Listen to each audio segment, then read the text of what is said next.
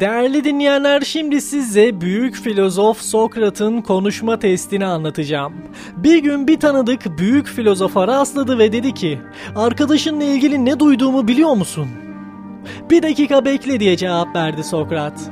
Bana bir şey söylemeden önce senin küçük bir testten geçmeni istiyorum. Buna üçlü filtre testi deniyor.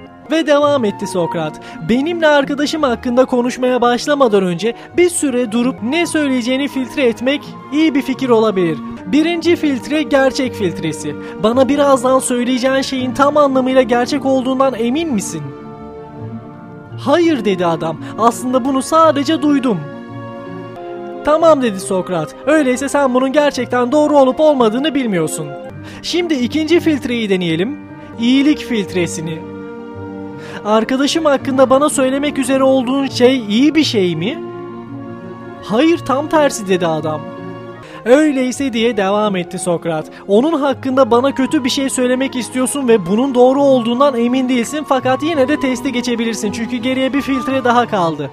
İşe yararlılık filtresi. Bana arkadaşım hakkında söyleyeceğin şey benim işime yarar mı? Hayır dedi adam gerçekten değil. İyi diye tamamladı Sokrat. Eğer bana söyleyeceğin şey doğru değilse, iyi değilse ve işe yarar faydalı değilse bana niye söyleyeceksin ki?